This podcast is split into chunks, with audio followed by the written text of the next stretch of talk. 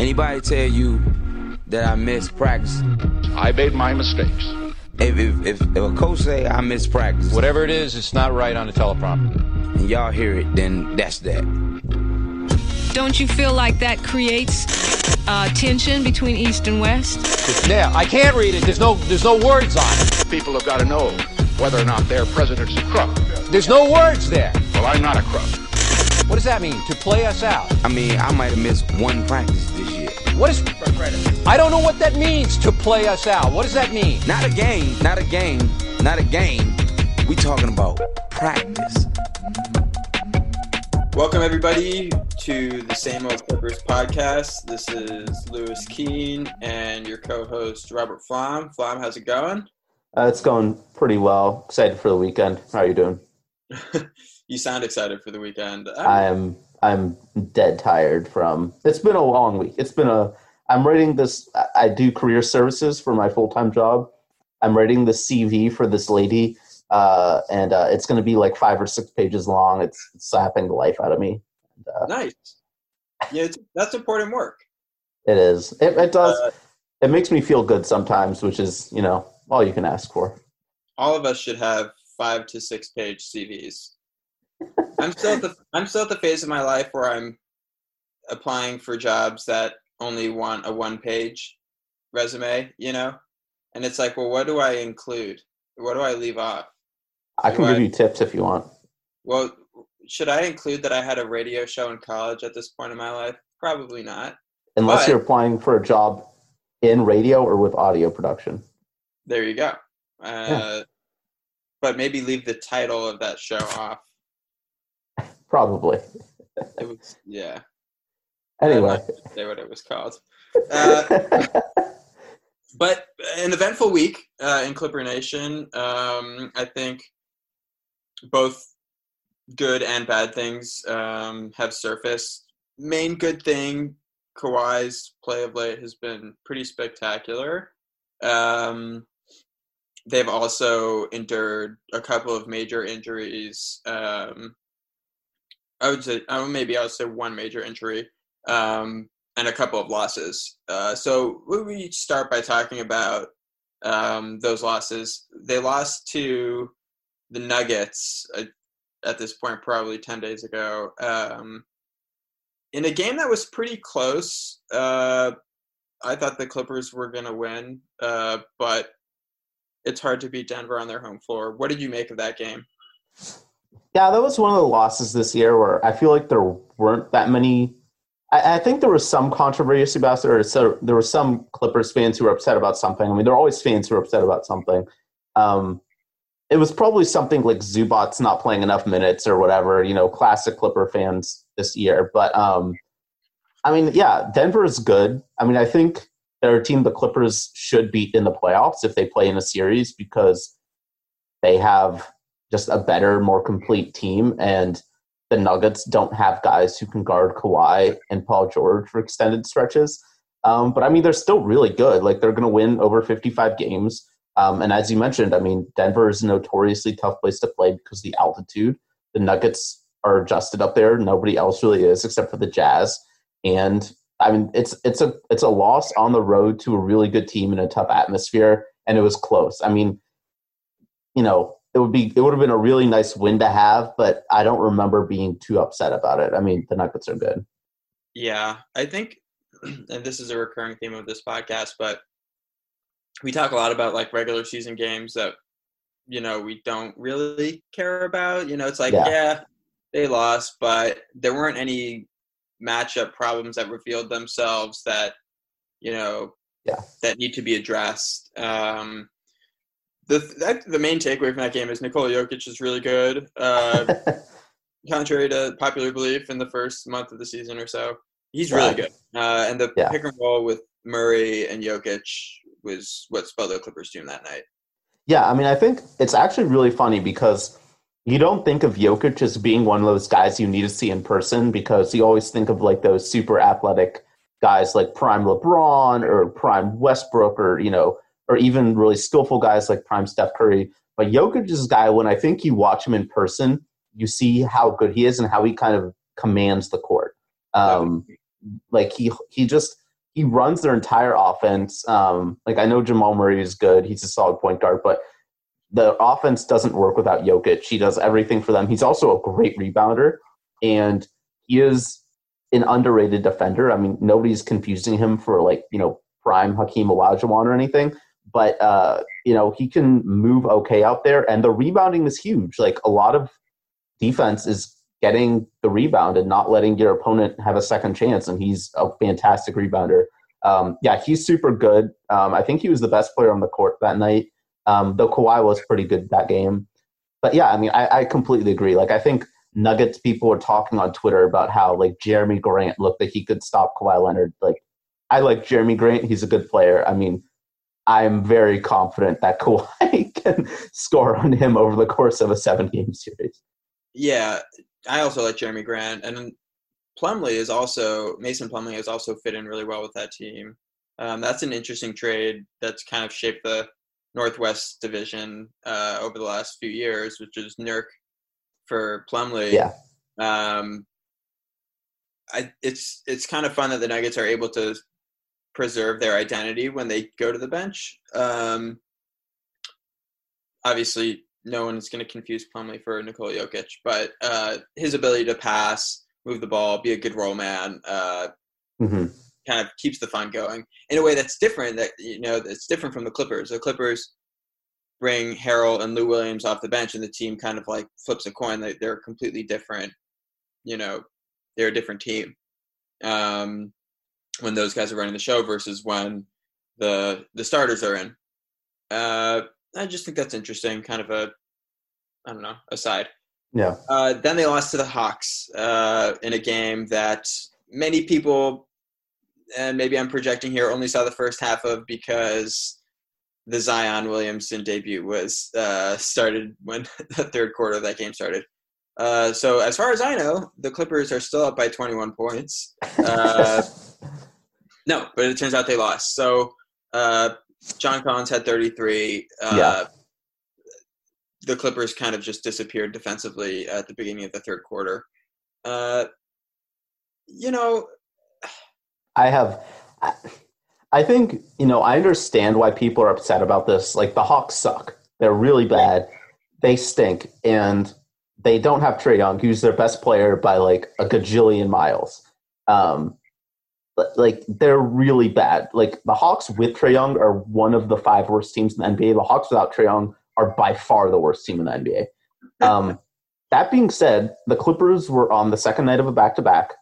They were on the road, and they're missing three of their five best players, including their two best players, by a huge amount. Um, and they were in Atlanta. yeah, exactly. Yes, I mean, It's a very exactly. difficult city to play in, and they had the you know, they had the mayor of Louisville showing you know showing them around. So it's definitely there. I'm sure there were definite uh, challenges to the to the team's uh, Performance. hydration uh, the next day. Yeah, I mean, I don't know. It's just really, it's similar to the Nuggets game in some cases where it's like, I didn't see anything in that game that makes me worried about a long term issue or anything. It's just like they got tired, they fell asleep, you know, and then they just started missing shots and they lost. Like, it was a bad loss. It was kind of embarrassing to watch, but it's not anything that, like, I really think much can be taken away from. I mean, I think you know, one of the takeaways maybe is that, you know, they're actually a little thinner at guard than we might have thought. Like, you know, Rodney McGruder has not been good this year. Um, people thought that would be a pretty safe bet just for a 10th man, and he's been, you know, anywhere from just mildly invisible to actively bad for most of this year. Um, and Jerome Robinson, while I think has been better lately, is certainly not somebody that I would want to play in a playoff game under basically any circumstances. Um, so yeah, I mean, I think there are moves to be made out there, but I don't think any of them are that bad. Like when the Clippers start playing Kawhi and, and Paul George 35 minutes a game in the playoffs, neither of those guys is be getting minutes anyway. Like, uh, yeah, I just I don't know. I But mean, they do. But they do. But they, they but they will. You know, if this team goes into the playoffs as presently constructed, Rodney McGruder's going to get playoff minutes. He's not. I mean, Kawhi and Paul George sitting or playing 35 minutes or even 38 minutes. McGruder will get in the game. Like Doc will play him because that's the kind of coach that Doc is. Um, but I mean, I think McGruder is like, I mean, if he plays for like six minutes a game, or even eight or ten, whatever. Like, I mean, I think that's manageable. Playing him thirty is very different than playing him ten. Uh, I, I don't know. I mean, I, I just it's hard for me to get too worked up about it. I mean, I feel like I've been the calm one all year regarding the Clippers, which is really weird because usually I'm like king pessimist. Um, I don't know, like they they had a bad loss. Like these losses happen. they haven't been great. No, but you know, I, I think the the one thing that they've revealed um, in aggregate is the Clippers' depth going into the season was thought of as their strong suit, and it really just does not seem to be that way at all. I mean, no, I agree with that. Like people thought, oh, Rodney McGruder, like that guy was a starter on the Heat last year, and you know what? He's going to be like our tenth or eleventh guy. It's not like anyone thought Jerome Robinson was going to be playing this much, but here he is. And Landry Shamet, like that was an incredible shooter last year. He was in our starting lineup. He's coming off the bench, and as it turns out, when you move these guys around to different roles in the team or ask them to do different yeah. things or, or, pair them with different players, they're not the same guy anymore. They like they don't. You can't just plug them in and it's just that's just not how the game works. Yeah. And so as they approach the trade deadline, it's not like they have this surfeit of guys who can cook that they can move. The Nuggets are talking about trading Malik Beasley. You know, they have another guy, Monte Morris, who can do a lot of the things that Malik Beasley can do.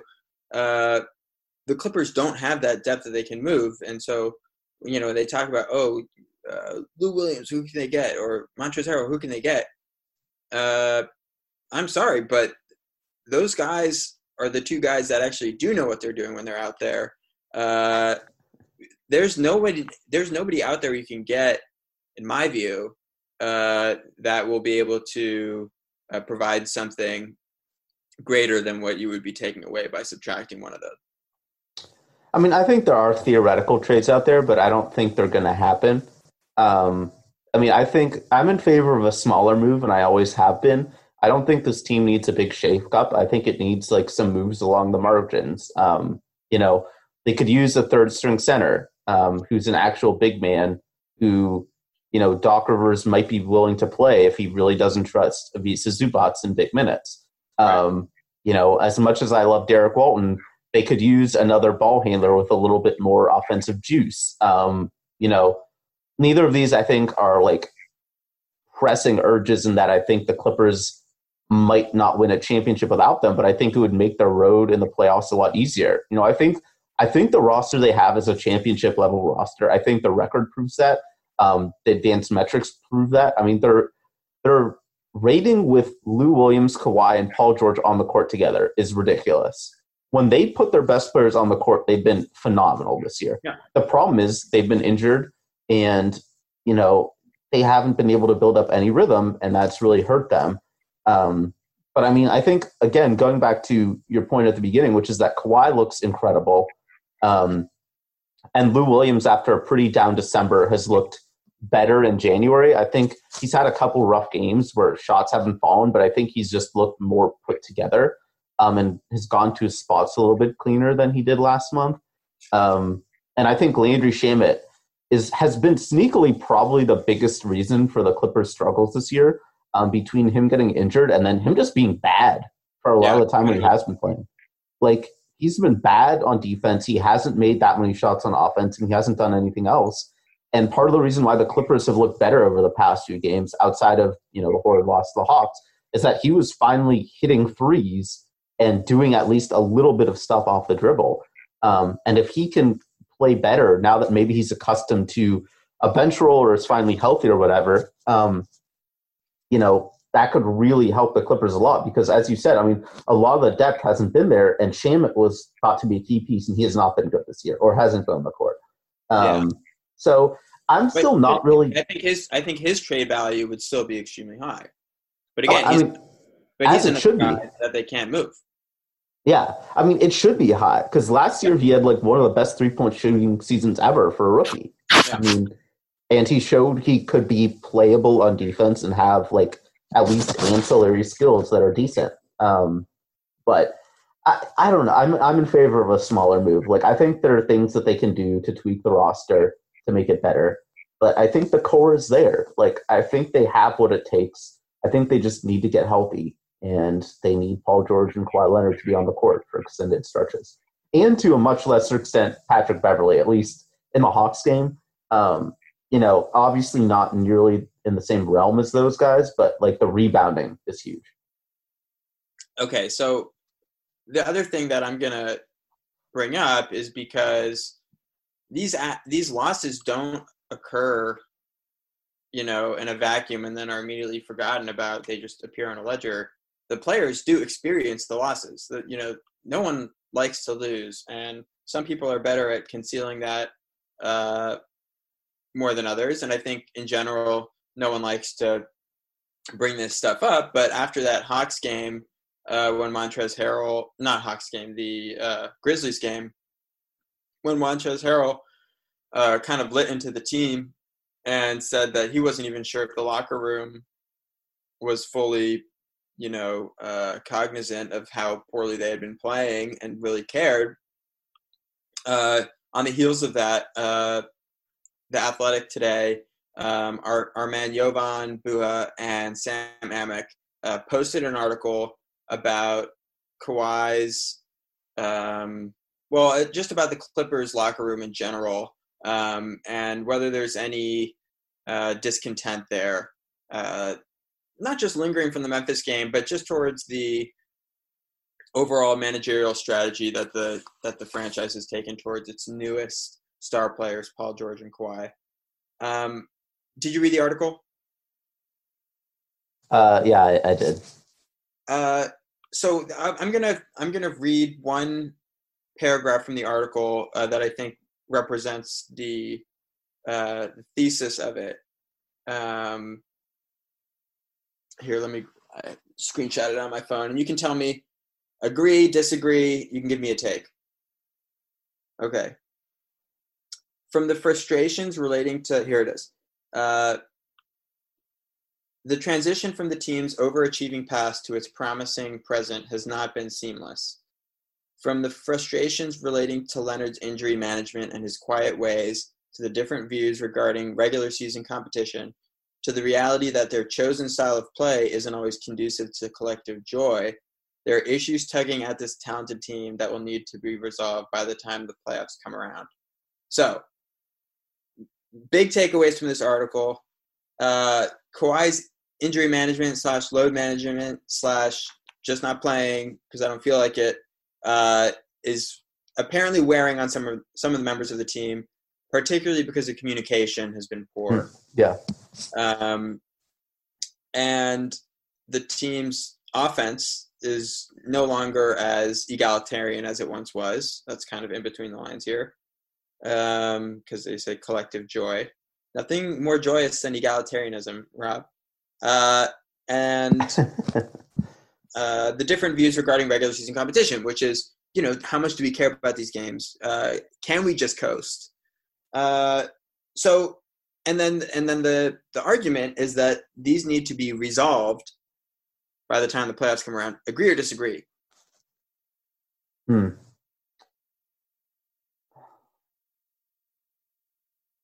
I'm going to say I disagree. I don't I don't think those are issues that have to be resolved. I think you know, I think the team could be playing with a lot more joy. And I think, you know, something we've talked about a lot is that this team hasn't been particularly fun. And I think resolving these issues could solve that. But I don't think resolving those issues will necessarily make them a better team. It might make them a more fun team. It might make them, I guess it could make them more enjoyable and maybe a little bit smoother offensively, I guess. But I don't think that's really a detriment to their championship winning. I think it's just stuff that they need to be open about and discuss and just kind of not even resolve, but just agree to like you know agree to disagree or just settle on a course of action you know like i think the players you know it's something we've seen time and again is that people just don't understand this Kawhi Leonard injury thing um, players, media, fans, people just don't understand that this is like a degenerative issue. That like if he doesn't play on it, like if he plays on it too much, it could get a lot worse, and it could maybe, you know, be career ending or career shortening or whatever. And I, I don't know if that's been communicated clearly. I don't know, you know, if players maybe just disagree or they feel like they have their own issues that aren't being treated as importantly, whatever it is. But I know I, I disagree with that statement. okay, I mean I think that's fair. I the way you're talking about it right now sounds a lot like the San Antonio Spurs, where where no, because it does. Where the team is like, look, uh, obviously he's injured, uh, but the communication has been so poor that, like, don't we have a right to know? And the article mentions uh, one point during the time his time in Toronto where he basically did not RSVP to a game yeah. until an hour before the tip or whatever that he just uh, I'm not going to do this one, folks. Uh, you know, so even you're saying his knee injury is de- degenerative. Uh, I've heard, I've read some places say that. I've read some places say that uh, that it's not actually that bad. Um, and if it were de- degenerative, wouldn't the guys on the team be like, "It is what it is"? Um, and yeah, like Paul George. And then on the other hand, it seems now like they rushed Paul George back from his hamstring injury because they were kind of going through a rough stretch. Mm-hmm. And now he's like on the shelf for an extended period. It does not look good with his hamstring. So I, it, the Clippers have had training issues with their training staff going back to my childhood, Rob. Uh, and Jasen Powell still here, yeah. still repping. Yeah, the sweater vest. Since the sweater vest uh, made yeah. its debut. Yeah. Um, so, I, I don't know. I mean, I think, I think there are real issues there, um, but I don't think. You know, I think it's different than say Lob City, which is still like one of those things where like to some extent i think it's probably overstated about like how they hated each other but they had like legitimate chemistry issues one way oh, or another. Like no absolutely. And yeah. i haven't even been thinking about comparing this team to that because that was toxic on another level. Right. Um, because there the resentment was between stars. Here it's between the stars and the so-called others. And I was just listening to this Danny Green, uh, Zach Lowe podcast where they're talking about how the there's LeBron AD and there's the others, like drawing up a play for one of the others. Uh, and Danny Green was like, th- it's fine with me. Like everyone knows who we are. You know, it is what it is. And on the other hand, the Clippers are like, you know, all one team. Uh, it, it isn't as clearly defined. Like uh, I think I wrote about this in this week's Unstatable, but Kawhi and Paul George normally would have the corner locker in, in their NBA locker room. Uh, in the Clipper locker room, Kawhi and Paul George are in the middle of the semicircle, and then the corner lockers are Pat Beverly, Beverley. and Lou Williams. Yeah. Um, it it seems to me not so much that this could threaten their championship because you don't know until it's something that can only really be determined in hindsight. But it one thing that it does look like is that a guy like Montrezl Harrell, who does care about these regular season games, well, would not like to be on this team for that much longer. Well, I think Harrell. I think it's really Harrell. I think when it's others, I think it's Montrezl Harrell. Um, one way or another. Um, I don't think Lou Williams is the type of player who would challenge Kawhi or Paul George like that. And I don't think it would be Patrick Beverley either. Um, and to be quite frank, when it, when they say others, I don't think anybody else on the team seems important enough to make that big a fuss like that. Because um, it's like a three tiered thing, right? It's Kawhi and PG, and then it's Lou, Trez, and Beverley, and then it's everybody else. So it seems like Mo Harkless, according to this article, has kind of been taken into that second tier um, because it seems like the top guys respect him a lot. Um, I mean, I think it also part of the other article outside of the Kawhi stuff was about how Trez had that blow up, as you mentioned after the Grizz game, and how that there were teammates who were unhappy with him because they feel like he only cares about stats. And I feel like Trez is, you know, he's also been a guy who's kind of been on the court part of the Clippers' issues because he's been so bad defensively. And some of it is due to physical limitations and just due to like him just not being a good defender. Like I think one of the biggest misconceptions about defense is that it's all about effort. Um, you know, it's a lot about instinct and talent and positioning. And Montrezl Harrell is just not like he just doesn't know where to be on the court. Like he blows rotations all the time. He's out of position and it's not really an effort thing. And it's, it's also just he's small. He's not like a big guy who can dominate around the rim. Um, but you know i thought it was interesting. He was the person calling everybody out. I do think he always plays with energy or almost always.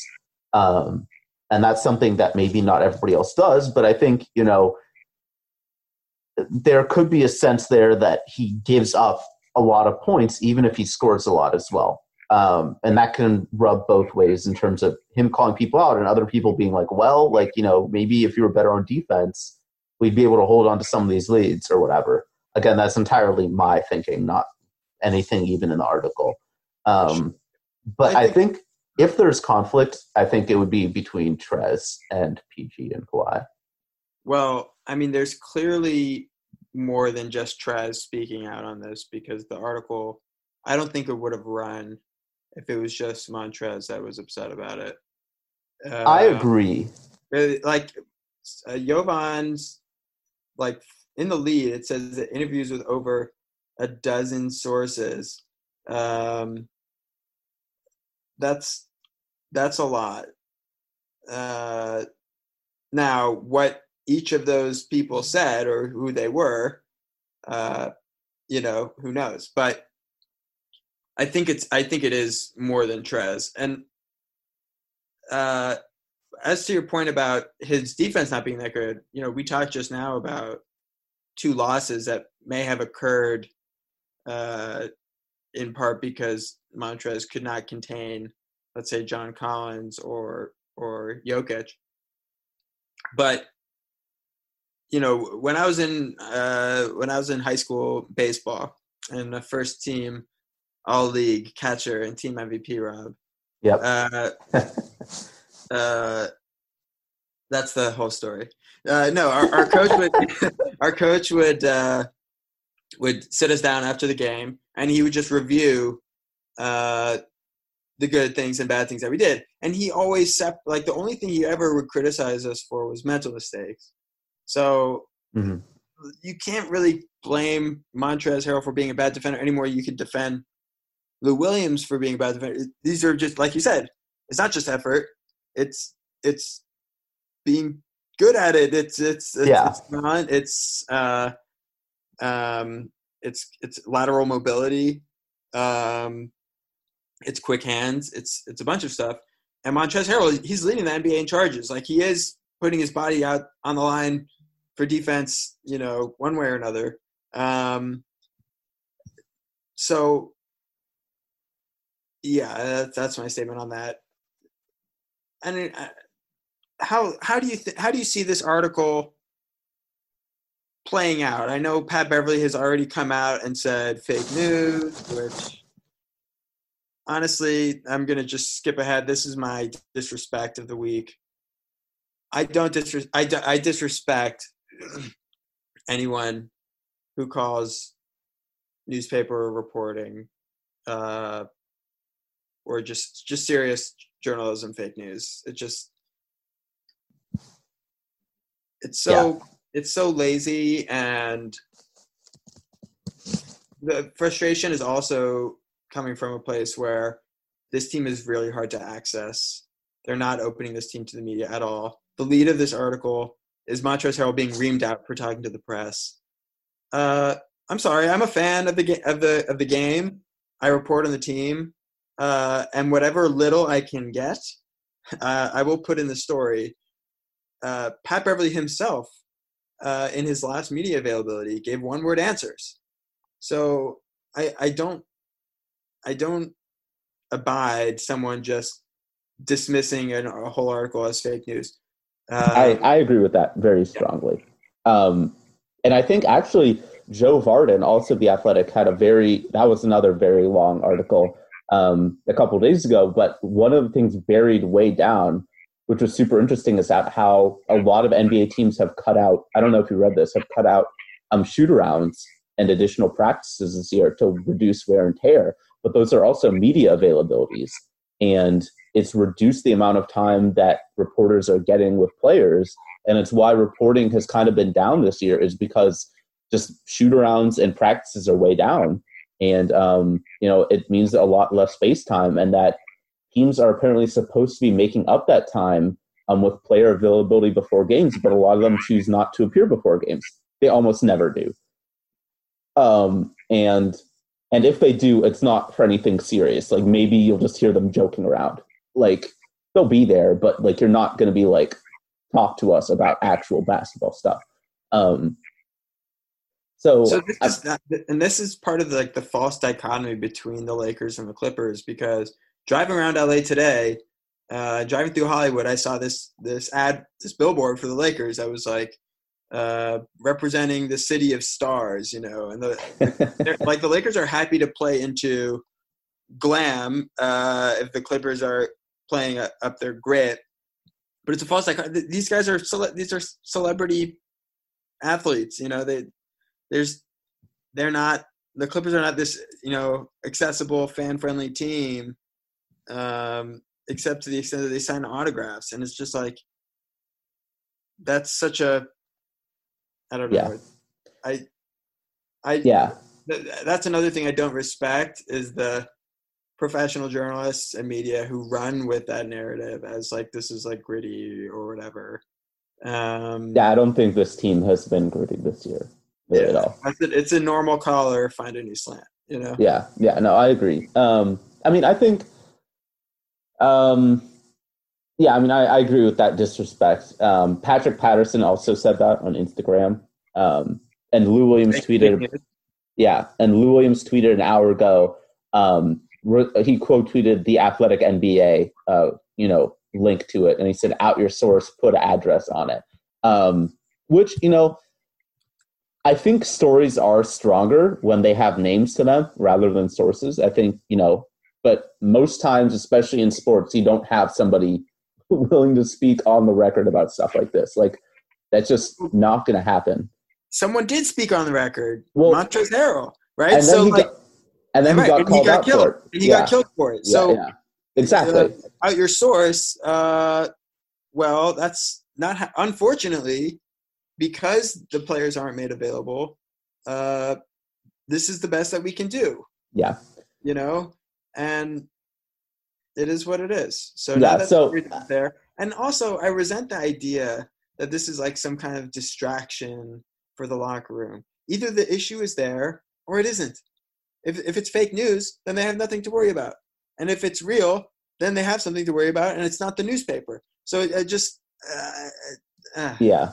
I mean, I think, you know, it's, and this is where it comes down to, you mentioned serious journalism, not to get all like snobby, but, you know, there's a very huge difference between, you know, somebody at like an aggregator site taking a, you know, a quote out of proportion and creating some stupid article and like a very long, pretty thoroughly sourced article between probably the Clippers' most well known beat writer and Sam Amick, who's probably I'd say like one of the top five guys in terms of at least sources. I'd say around the NBA um, and breaking news. Like I'd say on trade deadline stuff, he's usually the third guy behind Woj Shams.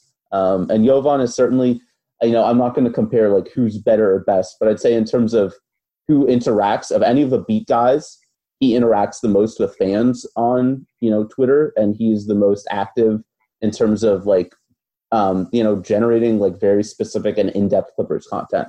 Um, though certainly, I mean, I think that you know the Clippers have a good beat, and you know, um, but I mean, he's he's the guy, and he's also been around the longest. Like he was at Clipper Blog for years before moving to ESPN and then the Athletic. So he has like deep roots with the team. Um, so I mean, I think the idea that like this was some like stupid article like thrown together, you know, randomly is is just really off base as well. Um, so I agree. Yeah, it's the player's job on a certain level to be like, "Oh, the story, it's not true. Like everything's fine here, whatever. It's their job to say that, but to impugn the integrity of the reporter uh, by saying fake news is no bueno. No bueno. Yeah. You Uh, but anyway, bueno. Anyway, uh, I, I don't think it's that big an issue, to be quite honest. Um, you know, I think the general gist of the article is that there are issues, and that the issues are born because of really, like you've talked about all year, because of like the lack of chemistry built through injuries and lack of reps on the court, and how that's affected things off the court. And it's not again like Lob City, which was a truly toxic atmosphere where here like these guys are still enjoying hanging out together. And um you know i don't think there's any dislike there. I think there's just you know there's some things they need to work out and there are things they need to be communicative about. Um but anyway um something that's uh clippers related is that the all-star starters were announced uh today. And Right. Kawhi leonard is an all-star starter. Um I didn't see you. You might have had tweets about this. Did, do you have any takes about the All Star game and like the voting or anything like that? Uh, my take is that Lou Williams should be an All Star, but because the current system does not accommodate cool players that come off the bench like Lou Williams, I believe that there should be an undercard game, not made up of bench players per se, but made up of like the second tier guys that like haven't made it, um, just as a way to introduce them to NBA fans. Um, a guy like Khris Middleton, who made it last year, did he make it this year? He's having a great season. I mean, Um, it was just the starters day. He's going to make Oh, it. this is ours. Okay. yeah. Yeah. he's going to get Um, voted in. Yeah. Uh, so uh, guys like that that may not have a national profile but are fun to watch or uh, are just good, but not one of the household names yet. I would love to see an undercard game uh, before the All Star game. You know, just make it a a six hour thing.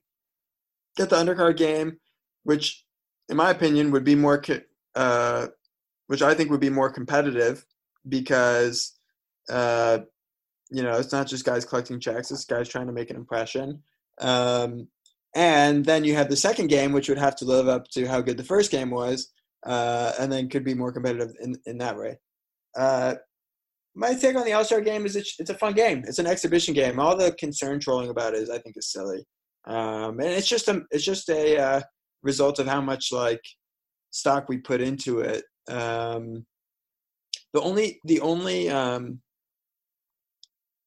the only fair concern about the All Star game is when people are like, "I want to see this guy," um, not when it's this guy deserves it.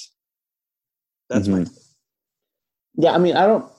I always am amazed by you know some of the stuff that people think about who, you know, again, who they want to see versus who they deserve it. Like, you know, if you really want to see Zach LaVine play, you know, like sure, like he's super fun to watch. Um, if you think he's like a better player than like Kyrie Irving, I, mean, I don't think Zach LaVine is fun to watch. I can see why people think he's fun to watch. Um, if you think he's better than like Kemba Walker, I don't know why I said Kyrie Irving. Kem- better than Kemba Walker or um, you know Khris Middleton, like he's not. Uh, like he just isn't. like if you would rather watch him, that's fine. Um, but you know, and again, like I think the All Star Game is something that like is trying to be two things at once, right? It's trying to be this prestigious thing for the NBA's best, and it's also trying to be fun. And I think you can, it, you can be both, but right now it's failing at kind of both, but certainly at the fun aspect. Um, and you know, this is where I think All NBA is really what should be the premiere in terms of like this is who the actual best players are, and I think it serves that purpose very well. And the NBA should just lean into the ridiculous aspect of All Star Weekend and just forget about you know it's important, quote unquote. Um, Uh, my other All Star take is that I should I should get to play and the celebrity game. celebrity game, main event, dunk contest. Put me in, man. Put me in. Yeah. three point, three point. They don't want me in that. They don't want me embarrassing Davis Bertans and whoever who's gonna make it this year. Three. Do you think Marcus Morris? You think they'll put him in the three point? No, it's gonna be Khris Middleton will be in there. It's gonna be him. It's gonna be Bertans. It's gonna be Duncan George Robinson. Hill?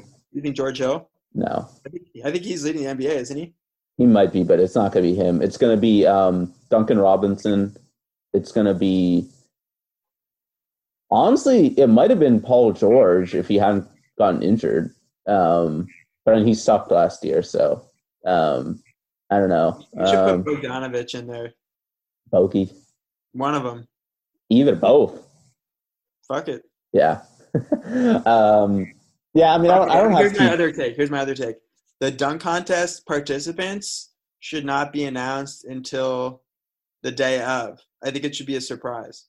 That would be sick. I mean, I don't think that would happen in the social media age, but that would be dope. I'm fully behind Because like, yeah, because it's not like I already know now that Derrick Jones Jr. is going to be in it, and it's already like, eh. I I I'd like it to be announced the day of, because that way you could get a lot of players to say, "Oh, we'll do it live." You know, like LeBron's like, "Fuck it." They haven't announced it yet, right? All Yeah. right, shit, I'll do. Uh, you know, I, I can I can do a couple dunks. You know, and then you get then you also get guys like backing out because they're hungover. You know, they're like, all right, I need a, I need someone to stand in for me. All right, uh, JaVale McGee. JaVale, you- you're up, man. Uh, um, I, I, Yeah. I like the spontaneity aspect of, of things. I, I, I think in general the failure of um of the All Star break, you know, it's, it's always getting getting people to care, and their solution to that has just been paying people more money. Um, but I'd like to see some kind of, I'd like to see a new strategic outlook that emphasizes getting people to care yeah.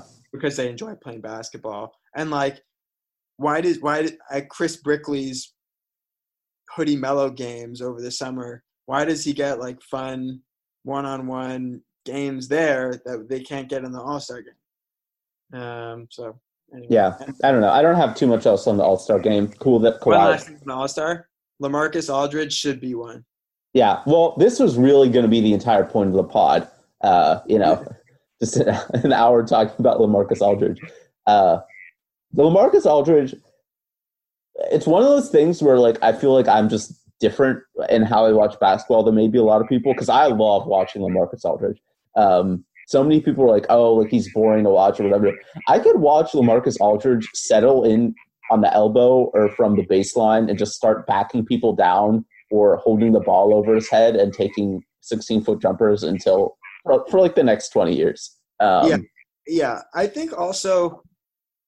So first of all, he started shooting threes recently, and he's making them. yeah. Uh, last night he was a monster against the Pelicans, who actually employ Derrick Favors, who is a very good post defend- defender, who's like seemingly ideally suited to guarding a guy like Lamarcus because he can, you know, size up with him, and you know they just they kind of look alike. Uh, Lamarcus tortured his ass.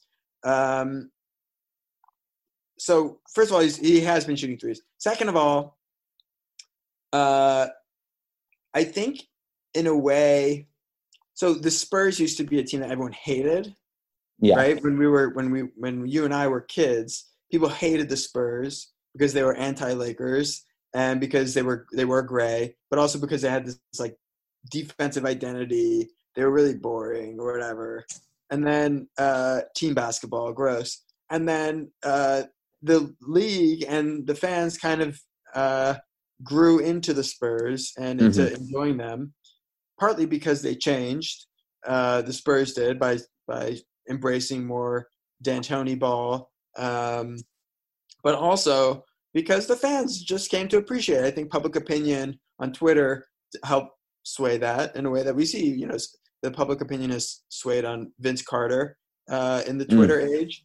um, and I think it will sway on Lamarcus um, in the same way that it swayed with the Spurs, where you have a league that's full of three point shooters now. You have all these three and D guys. Lamarcus is the anti three and D guy, and people would say, "Oh yeah, uh, Robert Covington more valuable to your team than Lamarcus because he can shoot threes, he can play defense, and Lamarcus Aldridge, you know, on some level he can play defense on the interior.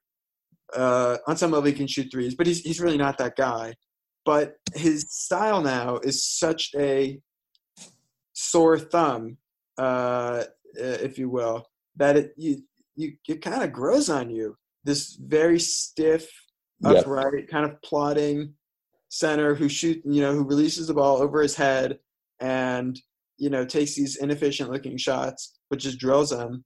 Uh, it's it has grown on me, and he's I I think he's averaging a block and a half. He's he's doing things okay, and uh, and that's my son. So he's an all star, even if he doesn't make the team.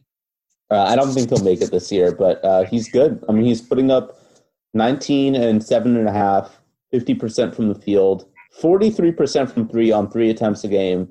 Um, yeah, I mean, Eighty-five percent at the line. yeah, 1.8 blocks per game. He's good. He's he's been really good for over a decade. Um, you know, he's consistently been, you know, not one of the best players in the NBA, but a really good NBA player. And there's something about that that's really cool. Um, like consistency is cool. Um, and Lamarcus Aldridge is super consistent. Um, yeah, I'm I'm pro Lamarcus Aldridge in general. Um, Before we go, this came Yeah. up with this came up earlier in the podcast. It came up earlier uh, this week with when I was talking to Sabreena Merchant, uh, Sports Illustrated uh, Clippers writer. Uh, who and you mentioned Jokic as one of the players that you go you got to see him in person. Who else do you have on that list off the off the top of your head? I so I came up with a few a few players. Um, also, if you have a disrespect, uh, I'll take one. But uh, who are players that you got to see in person? And uh, one for your disrespect, you can tell me one player who underwhelmed you in person. Okay, that's good. Uh, who you should see in person, Giannis. I mean, it's it's it's the easy answer, but it's it's true. Like Giannis in person is r- ridiculous to watch, and he's ridiculous to watch on TV too. But um, he's crazy in person. Um, you know, I will say I think Harden in person is interesting because I think the way he's able to create space um, when you see it live, it's like it's really crazy how much he's able to get on those step backs. Um, He's really impressive. Sabreena Um, Sabreena mentioned Harden. Yeah, I mean, I think he's. I mean, he's really good. But um, other guys you see in person, um, hmm, that's a tough one. Um, I mean, I don't. I don't see as many games as I used to. Uh, I'll. Th- I'll try to think of a third. Um, somebody who's underwhelmed me in person, Anthony Davis. Hmm. I'll tell. Do you have a story or no? I mean, I just I watched him dismantle the Clippers a couple years ago when he was on the Pelicans, and it still just wasn't really that impressive to me. Like Yeah, he destroyed them. Like I think he put up like 44 points or something and like 18 rebounds. Like it was an MVP level performance, and I was still like, eh. Yep. I, so I, I have a story about that. So my friends and I, when I lived in Madison, uh, in Giannis's rookie season, and his second and third year, Yeah. um, and I went to a ton of Bucks games, and the Bucks were really bad uh, Mhm. that first year. So we were able to get really good tickets for cheap. And I couldn't always get people to go with me because driving to Milwaukee is like an hour. You buy tickets. It's what you're doing that night, you know Yeah. but I roused enough people to see uh, the Pelicans and Anthony Davis. Um, and this is my first time going with this group, and someone else is you know, we we, we make the drive. Someone else is putting in the directions, um, and we drive like I want to say 45 minutes or an hour, and I'm noticing that like, oh, I've not taken this route before.